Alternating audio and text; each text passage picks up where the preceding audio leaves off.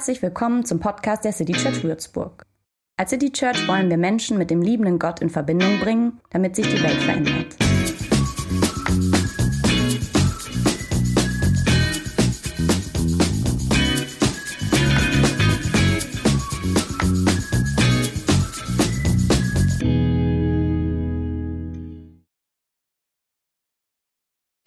Psalm 91.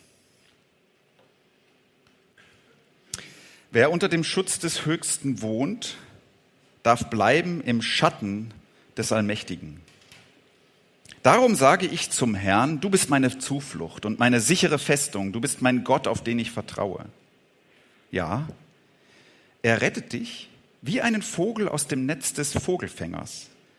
Er bewahrt dich vor der tödlichen Pest. Er deckt dich schützend mit seinen Schwingen. Unter seinen Flügeln findest du Geborgenheit. Seine Treue gibt dir Deckung. Sie ist dein Schild, der dich schützt. Du brauchst dich nicht zu fürchten vor dem Schrecken der Nacht oder vor den Pfeilen, die am Tag abgeschossen werden, nicht vor der Pest, die im Finsteren umgeht, nicht vor der Seuche, die mitten am Tag wütet. Selbst wenn Tausende neben dir fallen, gar Zehntausende zu deiner Rechten, dich trifft es nicht. Aber anschauen wirst du es mit eigenen Augen. Du wirst sehen, wie die Feinde Gottes ihre gerechte Strafe bekommen. Denn du hast gesagt, der Herr ist meine Zuflucht. Den Höchsten hast du dir zum Schutz erwählt. So wird dir kein Unglück zustoßen und kein Schicksalsschlag wird dich in deinem Zuhause treffen. Denn er hat für dich seine Engel entsandt und ihnen befohlen, dich zu behüten auf all deinen Wegen. Sie werden dich auf Händen tragen damit du mit deinem Fuß nicht an einen Stein stößt. Über Löwen und Ottern wirst du hinwegschreiten, starke junge Löwen und Schlangen wirst du zu Boden treten. So sagt nun der Herr, weil er mit ganzer Liebe an mir hängt, will ich ihn befreien. Ich hole ihn heraus aus der Gefahr, denn er kennt meinen Namen. Wenn er zu mir ruft, werde ich ihm antworten. In Zeiten der Not stehe ich ihm bei. Ja, ich reiße ihn heraus und bringe ihn zu Ehren. Ich schenke ihm ein erfülltes und langes Leben und zeige ihm, wie ich Rettung schaffe. Wow, das war knapp. Das hast du höchstwahrscheinlich schon mal gesagt in deinem Leben, weil du erlebt hast, dass etwas um Haaresbreite zu etwas sehr Schlimmem hätte werden können. Also eine Sekunde später und dann oder einen Meter weiter rechts oder ein Prozent weniger Geistesgegenwart und es hätte dich erwischt. Wow, das war knapp. Ich glaube, ähm, im 21. Jahrhundert ähm, kommen die meisten dieser Situationen im Straßenverkehr zustande. Und wenn da so eine Situation ist, dann hält danach die Zeit kurz an. Auch dein Herz schlägt für ein paar Momente nicht mehr und dir wird klar, das war jetzt gerade knapp. Dir wird klar, soeben hätte dein Leben beinahe, äh, wäre das ganz anders abgebogen oder wäre sogar abgebrochen. Aber jetzt kannst du einfach weitergehen, als wäre nichts passiert. Und diese Erkenntnis, was das gerade für ein Moment war, diese Wachheit, die du plötzlich spürst, dieses Bewusstsein, wie außerordentlich das ist, dass du jetzt einfach weitergehst, weiterlebst, diese Erkenntnis begleitet dich dann noch so ein paar Momente. Wow, das war knapp. Solche Erlebnisse beschreiben Menschen nicht selten mit dem Satz, ich hatte einen Schutzengel. So, ich zeige euch jetzt ein paar Schutzengel in Aktion in einem Video. Ähm, nur der letzte Schutzengel ist sichtbar. So was ungefähr. Ähm, das ist ungefähr das, was ich eben in Psalm 91 vorgelesen habe. Äh, wenn du da gut zugehört hast, hast du vielleicht so ein bisschen gedacht, na ja, da stand, ne, es mag Tausende neben dir treffen, aber dich nicht. So, da war von Seuche die Rede, ja. Ähm, dich wird es nicht, du kriegst kein Corona. So, vielleicht hast du vorhin gedacht, ja, was ist das für eine Zusage in diesem Psalm? Ne? Wie kann man sich da so sicher, wie kann man das einem Menschen so sagen? Dich wird es nicht treffen, alle anderen vielleicht schon, aber dich nicht. Dieser Psalm, das ist sozusagen diese seltene Erfahrung, die wir eigentlich wie in diesem Video nur rückwärts erleben. Ne? Oh, jetzt war das gerade so. In diesem Psalm wird sie vorwärts formuliert. Und dann, wenn wir sowas erleben, dann haben wir tatsächlich das Gefühl, dass wir nicht einfach irgendwie nur Glück hatten, sondern dass wir da irgendwie bewahrt worden sind. Das Gefühl stellt sich jedenfalls vielleicht nicht immer, aber immer wieder bei uns dann ein. So. Wenn die Gefährlichkeit des Lebens, wir wissen alle, dass das Leben so gefährlich sein kann, ne? wenn das plötzlich ganz nah neben dir einschlägt und es war nicht deine Aufmerksamkeit, die dich gerettet hat oder dein Können oder deine deine Vorsicht oder so, sondern du warst null darauf vorbereitet. So. Und es ist trotzdem nicht passiert. Dann empfinden wir das manchmal so, wow, hier hat einer auf mich aufgepasst. So. Kurz vorher zur Seite gezogen oder, oder meinen Schritt im letzten Moment anhalten lassen. So, oder, oder das, das Auto gerade noch mal an mir vorbeigeschickt oder so. In Deutschland glauben mehr Menschen an Schutzengel als an Gott oder an Wunder. Gerade letzteres ist so ein bisschen, muss man, wie man das, aber ist anscheinend so. Wenn man Menschen fragt, glaubst du an Wunder? Nein, glaubst du an Schutzengel? Ja. So. Und vielleicht so viel vorab. Ich will diese Erfahrung oder diese, diesen Glauben heute mit dieser Predigt gar nicht kleinreden. Ähm, der Glaube an Schutzengel, der hat seine Schwächen, und da muss man auch ein bisschen, den muss man ein bisschen in gesunden Bahnen halten. Das versuche ich dann. Aber es gibt an diesem Glauben an Schutzengel auch etwas sehr Gutes. Das habe ich bemerkt beim Vorbereiten und habe gedacht, das sollte man stärken. Ähm, das könntest du sogar entdecken. Da kann man was von lernen. So, machen wir ein bisschen Religionsgeschichte zu Beginn. Der Glaube von Menschen an Schutzengel ist wahrscheinlich älter als der Glaube von Menschen an Gott. Irgendwelche Höhlenmalereien lassen Forscher vermuten, dass man schon in der Steinzeit glaubte, dass Menschen, weiß nicht ob alle oder besondere, keine Ahnung, man findet so Höhlenmalereien, ne, irgendwie von geflügelten Wesen begleitet werden. Die sehen so ein bisschen Vögeln ähnlich, ähm, aber die stehen auch irgendwie mit der Anderswelt in Verbindung, diese Flattersachen da. So. Engel oder Schutzgeister oder sowas, das spielt eigentlich in allen Religionen irgendwie eine kleinere oder größere Rolle. Man dachte sich in vielen oder denkt sich in vielen Religionen, die Gottheit, wie auch immer sie aussieht, irgendwie, äh, die hat so geflügelte Helfer. So. Lisa hat letzten Sonntag ähm, beleuchtet, dass Engel auch in der jüdischen und dem christlichen Religion und den Schriften sehr oft vorkommen. An den Höhepunkten der Geschichten, die Geschichten, die ihr kennt, Weihnachten, ja, tauchen Engel auf. Ähm, in einer aufgeklärten Theologie haben wir dann manchmal Mühe mit diesen Figuren und deswegen merken, also wir, wir, wir reden über die Geschichten, als ob da gar keine Engel wären, so ein bisschen, aber in den alten Texten sind sie eigentlich an jeder Ecke am Start. Engel. Und jetzt geht's ja heute, anders als letzten Sonntag, wo Lisa das so allgemeiner beleuchtet hat, um diese besondere, sage ich mal, Engel-Idee, nämlich, dass so ein überirdisches Wesen irgendwie mir persönlich, mich persönlich begleitet und beschützt. Schutzengel. Also dass vielleicht sogar jedem Menschen ein persönlicher Schutzengel zugeordnet sein könnte. Findet man sowas? Ja, man findet das zum Beispiel in der antiken römischen Götterwelt. Also da heißen diese Schutzengel Genien, also Singular Genius. Jeder Mann, Frauen leider nicht, sorry, aber ich habe das auch mir nicht ausgedacht, äh, hat einen solchen Genius. Und er entstand oder entsteht bei der Geburt und endet mit dem, vergeht auch wieder mit dem Tod dieses Menschen. Und er steht irgendwie für die Persönlichkeit dieses Mannes, für seine Zeugungskraft, wie auch immer das. Äh, und, und er hilft hoffentlich in Schwierigkeiten. Genius. Da kommt das Wort genial tatsächlich her, zu 50 Prozent. Ist eine andere Geschichte. Also zu 50 Prozent kommt das Wort genial von Genius. Ähm, in der griechischen Religion heißen diese guten Begleiter Daimon. Auch interessant. Im frühen Christentum dann denkt man die himmlische Welt dann oft unterteilt in Gott mit seinen guten Engeln und der Teufel mit seinen äh, bösen Dämonen. Und das bedeutet, der Mensch ist in dieser Vorstellung ein umkämpftes Wesen. Ja? Und dann ist es natürlich fein, einen Schutzengel zu haben. So, die jetzt dafür, die in diesem Kampf irgendwie zwischen Gut und Böse auf meiner Seite sind. Wir machen noch kurz Reformation. Luther. Ähm, für Luther sind Engel wichtig, aber nicht so wichtig, so könnte man es vielleicht sagen. Ähm, der Engelglaube, der Glaube an Engel soll den Glauben an Gott auf keinen Fall kleiner machen. Das ist ihm wichtig. Aber vielleicht kennt ihr diesen Morgen- oder Abendsegen. Das ist ja ganz verbreitet.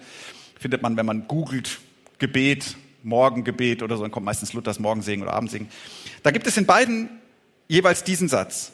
Dein heiliger Engel sei mit mir, dass der böse Feind keine Macht an mir finde. Dein heiliger Engel sei mit mir. Also die Reformatoren haben sich von der Idee eines persönlichen Schutzengels eher distanziert. Ähm, so ein bisschen, das, das war, das haben sie versucht so ein bisschen zu dämpfen. Man müsste dann sagen, eher in der katholischen Theologie, so ist jedenfalls meine, ähm, meine Wahrnehmung, oder sagen wir mal in der katholischen Frömmigkeit, ist es bis heute noch stärker ver verankert. So. Ein katholischer Theologe noch zum Schluss, Guardini, das ist wahrscheinlich so 60er Jahre, der, den, der schreibt, die Kirche weiß darum, dass jedem Menschen ein Engel zugeordnet ist. So. In der Bibel findet man diesen Gedanken eines Schutzengels eigentlich nur ein einziges Mal. Matthäus 18, aber immerhin ist es Jesus, der das sagt. Aber das ist der einzige Vers, den man heranziehen kann, wenn es darum geht, ein persönlicher Engel für mich. Da steht, hütet euch davor, auf einen von diesen gering geachteten herabzusehen, denn ich sage euch, ihre Engel im Himmel haben jederzeit Zugang zu meinem Vater im Himmel. Kurz davor spricht Jesus von Kindern. Also diese gering geachteten könnten Kinder sein oder vielleicht auch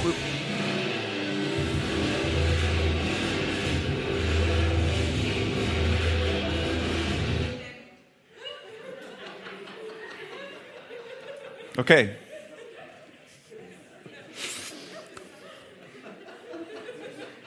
Wo war ich? Also der Bibelton funktioniert. Ja, ja. Da hinten ist jetzt allgemeine Aufregung, aber es ist ja nichts passiert. Ich kann ja jetzt einfach weitermachen, mein Ton ist auch noch da. Also da ist von Kindern die Rede und ihren Engeln. Oder, das ist so ein bisschen die Frage, ähm, muss man es eher übertragen auf Menschen, die irgendwie, ähm, ja, im Prinzip irgendwie unterlegene Menschen, so, diese geringen, so. Aber auf jeden Fall in dieses ihre Engel kann, muss man aber dann auch alles hineininterpretieren, was, ähm, was man an Schutzengel in der Bibel verorten möchte. Also das ist der einzige Vers, wenn man das in der Bibel verorten möchte.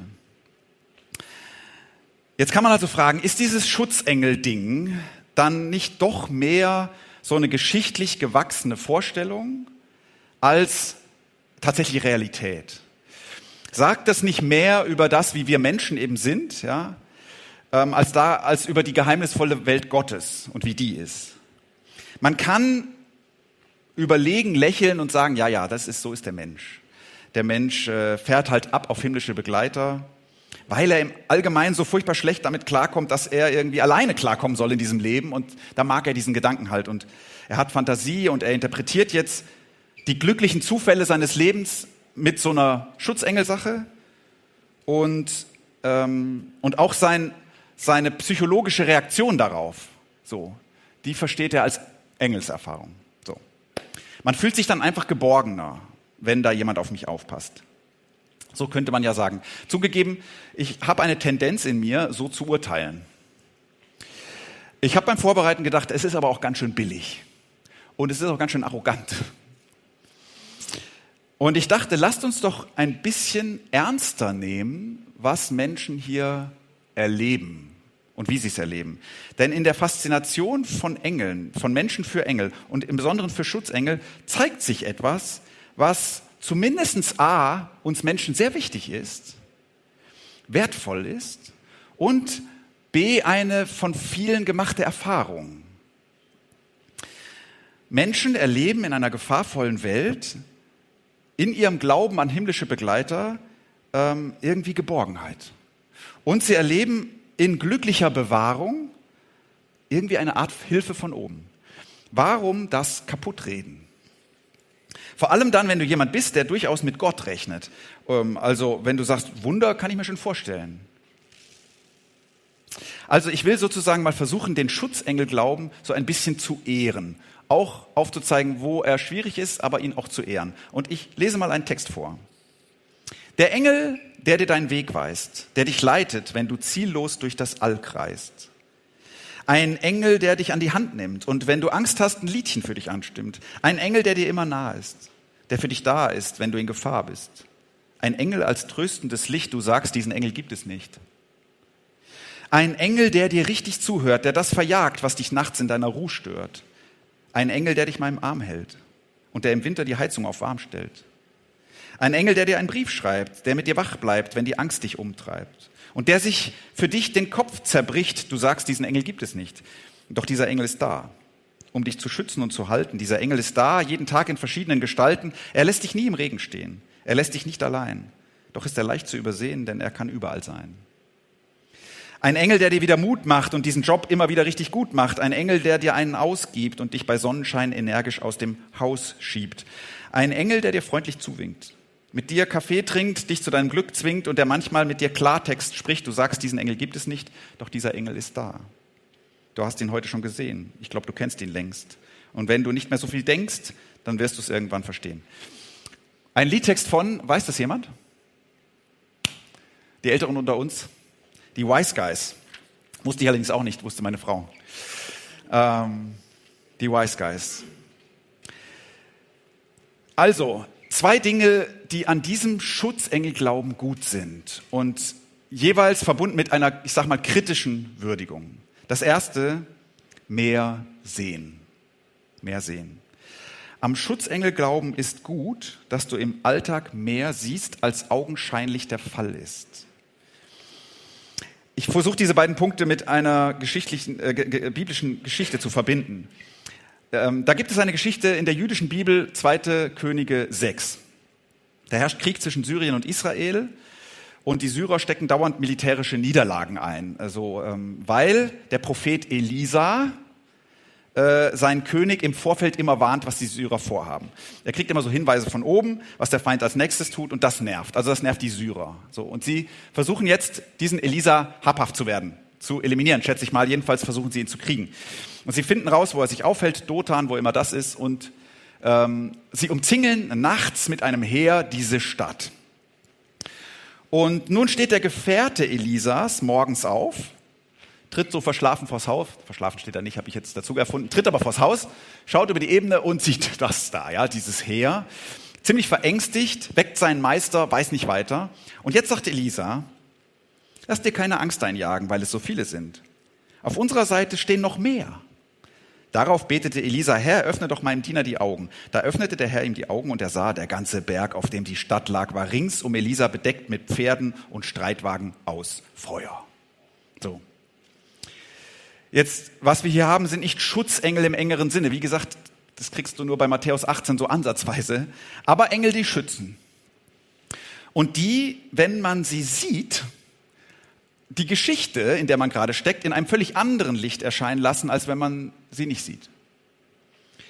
Diese Geschichte fordert darauf, dazu heraus, anders zu sehen, mehr zu sehen. Und das könnte man lernen. Also versteht das gerne im übertragenen Sinn. Es würde mich, gelinde gesagt, ein bisschen beunruhigen, wenn ihr ab morgen alle feurige Wesen seht. So. Aber diesen Blick zu wagen, Vielleicht einfach vor dem inneren Auge zu sehen, dass diese Geschichte noch eine ganz andere sein könnte, als die, die vor Augen liegt. Das kann man lernen von Menschen, die mit Engeln rechnen. Das Sehen ist tatsächlich bei Engelbegegnungen in der Bibel ähm, eine recht, das ist recht oft bedeutsam, dass, dass einem die Augen geöffnet werden. Oft merken Personen erst während der Begegnung oder manchmal erst danach, oh, das war ja Engel. So. Also, das beginnt mit einem Gespräch mit einem Fremden an deinem Arbeitsplatz. Der sitzt da so rum bei Gideon. Ja, und dann fangen die an zu reden. Oder das beginnt ähm, mit Abraham, der vor seinem Haus sitzt oder Zelt und da kommen da so drei Leute und er gibt ihnen was zu essen und fangen an zu reden. Oder bei Hagar, die verzweifelt in die Wüste rennt und dann da jemanden trifft. Und ein Fremder spricht dich an das Gespräch ist außergewöhnlich. Ich bin immer noch in den biblischen Texten. Ne? Eine Ahnung beginnt, aber manchmal erst nach dem Verschwinden dieses Fremdes sagt Gideon zum Beispiel, da steht da, da wusste Gideon, wer mit ihm gesprochen hatte. Da wusste er es. Oder Hagar rief, habe ich wirklich den gesehen, der mich anschaut? Biliam sitzt auf einem Esel, der will nicht weiter, störrisches Tier, hält plötzlich an. Äh, Biliam wird sauer. Biliam ist übrigens auch kein sehr positiver Charakter, aber äh, haut auf den Esel ein und so. Und dann steht da, da öffnete der Herr ihm die Augen und er sah den Engel mit dem Schwert mitten auf dem Weg stehen. Deswegen geht der Esel nicht weiter. Also es hat oft mit dem Sehen zu tun, die, die, die Realität anders wahrnehmen. So. Abraham sieht in den drei Fremden, die ihn dann besuchen, so, so während die Geschichte läuft, merkt man plötzlich, jetzt redet er mit diesen Fremden, als wäre es Gott. Man weiß gar nicht, wo er das gemerkt hat, aber ihm werden, irgendwie sind ihm die Augen aufgetan. Und dieses Sehen, dass die Geschichte eine andere ist oder sein könnte, ähm, dass in dieser Geschichte noch jemand anderes eine Rolle spielt, also in deiner, das ist stark an dem Glauben, der mit Engeln rechnet. Das ist stark, weil dann kannst du hoffen, wo man eigentlich nichts mehr hoffen kann. Oder du kannst, du, du merkst, ich bin nicht allein, wo es einsam wird. Oder du, du gibst nicht auf, obwohl du längst keine Kraft mehr hast, weil du noch etwas anderes siehst.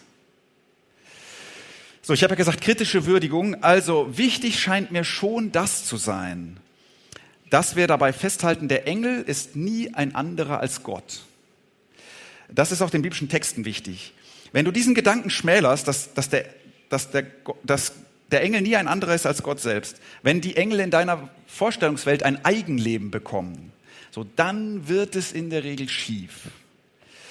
In den biblischen Texten bilden die Engel meistens schlicht die Verkörperung ihres Auftrags. Schlicht die Verkörperung ihres Auftrags. Also sie sind keine Persönlichkeiten. Sie sind auch keine eigenständigen Wesen in diesem Sinne. Jedenfalls meistens nicht. Namen und Entscheidungsbefugnisse bekommen sie nur in ein paar späten alttestamentlichen und dem einen oder anderen neutestamentlichen Text. Durch diese Texte scheint natürlich immer auch die Engelsvorstellung des jeweiligen Autors durch, logisch. So. Aber aufs Ganze gesehen sind Engel nicht Wesen mit eigentlicher Persönlichkeit, die irgendwas mal eine Idee haben, sondern Verkörperung ihres Auftrags.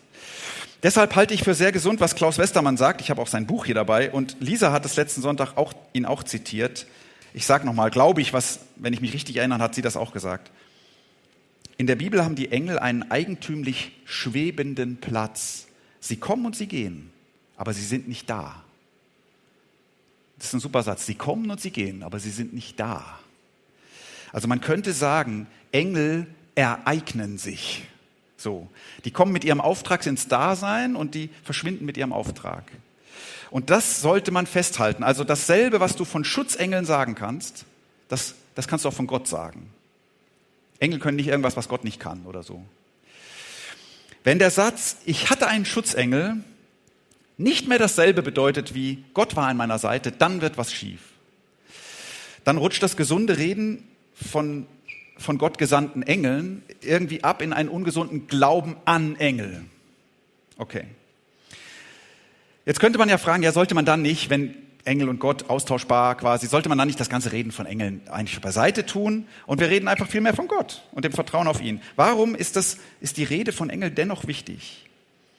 Und das ist jetzt mein zweiter Punkt. Der ist ein bisschen gefährlich, aber ich sage ihn trotzdem so wir können oft mit Engeln mehr anfangen als mit Gott, weil sie scheinbar näher sind. Lass mal diesen Satz auf dich wirken. Ich habe vorhin Psalm 91 vorgelesen. Ich lese jetzt nur den elften, elften Vers. Gott hat seinen Engeln befohlen, dich zu beschützen, wohin du auch gehst. Jetzt könnte man ja sagen, es ist völlig dasselbe, wenn hier stünde, Gott hat dir versprochen, dich zu beschützen, wohin du auch gehst. Ist ja auch tatsächlich dasselbe, habe ich ja gerade betont. Ne? Wenn du einen Engel erlebst, erlebst du Gott. So. Keinen anderen. Aber für uns ist es nicht dasselbe, wenn man sich mal da so reinfühlt. Ob es Gott ist, der Allmächtige, der Universum umspannende, der auch irgendwie abstrakte, der sagt, ich beschütze dich, oder ob er seinen Engeln befiehlt, dich zu beschützen. Das ist anders. Das ist für uns irgendwie anders. Weil Gott in unserem Kopf, ne, ist irgendwo da oben und Engel sind irgendwie nah. Ähm, also wenn ich die Wahl hätte, ich nehme die Engel. Das, das fühlt sich irgendwie. Wenn ich Angst im dunklen Tal habe, durch das ich da muss, ne, dann ist mir dieser persönliche Begleiter, den Gott mit mir schickt, der auf mich aufpasst, Der ist mir lieber als der unpersönliche Gott, der sowieso alles in der Hand hat und auf alle aufpasst und puh, hoffentlich auch auf mich. So, der Engel scheint mehr mich zu meinen. Der hat nichts anderes im Kopf. Das ist, bin nur ich. So. Ich glaube, deshalb lieben wir Engel. Und deshalb sind sie auch wichtig für uns. Also das Gute am Glauben an Schutzengel ist dies, dass Menschen wirklich glauben können, hier und jetzt, heute achtet Gott auf mich. Äh, hier und jetzt bin ich gesehen. Hier und jetzt bin ich nicht allein. Hier und jetzt. Die Nähe ist es. Und dann, wenn du in Not bist und wenn das Leben fies zu dir ist und wenn du nachts nicht schlafen kannst, dann ist es nicht so wichtig, ob du theologisch sauber denkst und Engel und Gott auseinanderhältst oder wie auch immer. Dann ist es wichtig, ob dein Glaube dir Mut gibt. Ich lese mal aus, aus Klaus Westermann, seinem alten Büchelchen. Ist auch ein bisschen alte Sprache, aber versteht man schon. Ob einer an Schutzengel glaubt oder nicht, wenn er auf den gebahnten Wegen des Alltags geht, das ist ziemlich gleichgültig. Aber ob einer, der in das dunkle Tal, in dem ihm die dunkle Angst anfällt, mit dem Wissen geht, denn du bist bei mir oder nicht, das ist wesentlich. Denn der dies Wissende kann den Engel an der Stelle sehen, wo Gottes Hilfe seine eigenen Fußspuren berühren. So, darum möchte ich das Reden von schützenden Engeln nicht wegargumentieren. Ich finde das wichtig. Wieder, wo kann es schief werden? Schief wird der Gedanke, glaube ich, da, wo wir tatsächlich jedem Menschen einen persönlichen Schutzengel zuordnen. Das ist deiner, so. Seit deiner Geburt und mit, bis, der, der, der bringt dich zum Schluss in den Himmel. Dem kannst du vielleicht sogar einen Namen geben. Manche sagen, den kannst du sogar kennenlernen. Also aus drei Gründen ist das so Mittel, dieser Gedanke. Zum einen, es passt halt super zu unserer individualistischen Zeit, ne? ich und mein Engel. Und immer wenn etwas so super passt, sollten wir so ein bisschen skeptisch werden. So. Das Zweite, wenn ich das ganz stringent denke, dann haben manche Leute aber echt Pech mit ihrem Schutzengel. Also manche haben dann einen Anfänger als Schutzengel. Ne? Gab so ein Buch, mein, mein, mein Schutzengel ist ein Anfänger. Ähm, denn die passen offensichtlich nicht so gut auf sie auf. Ich zitiere nochmal jemanden, Walter Wink, der sagt, so ist es zum Beispiel tröstlich zu glauben, dass jeder Mensch durch seinen eigenen Schutzengel behütet wird. Leider scheinen diese Schutzengel am besten in den Wohnvierteln der Mittelklasse zu funktionieren. Weniger gut gelingt es ihnen, Kinder in armen Ghettos vor Schießereien aus vorbeifahrenden Autos zu schützen. Also das ist ein Problem, wenn man mehr an persönliche Engel als an Gott glaubt es geht einfach nicht so richtig auf. Und das dritte und letzte, die Fokussierung auf Schutzengel und ihre Wirkung kann unseren Blick so verengen, dass wir gerade verpassen, was Gott gerade in unserem Leben macht. Also, denn Gott kriegst du anders als Engel nie in deine Vorstellung rein. Und das ist super, dass du den nicht da reinkriegst. Mehr sehen und damit rechnen, dass Gott ganz nah ist, das macht deine Realität weit. Nur ich und mein Schutzengel denken und hoffentlich geht alles gut mit mir, so das, das ist ein ganz enger Blick. Gott, der auf unterschiedlichsten Wegen deine Geschichte drehen kann oder der dich im schlimmen Unglück halten kann oder der trotz schlimmen Sachen, die passieren, dein Glück bleibt, ähm, das ist mehr als einfach beschützt werden. Also wenn du nur mit Engeln, aber nicht mehr mit Gott rechnest, hast du weniger. Darum zitiere ich noch einmal Westermann und damit schließlich ab. Wo man sich auf Wesen und Eigenschaften von Engeln statt auf ihren Auftrag fokussiert, läuft man Gefahr, sie gerade da nicht mehr wahrzunehmen, wo sie in Erscheinung treten. Also ich würde mal sagen, Augen auf. Das könnt ihr, glaube ich, lernen. Augen auf. Amen.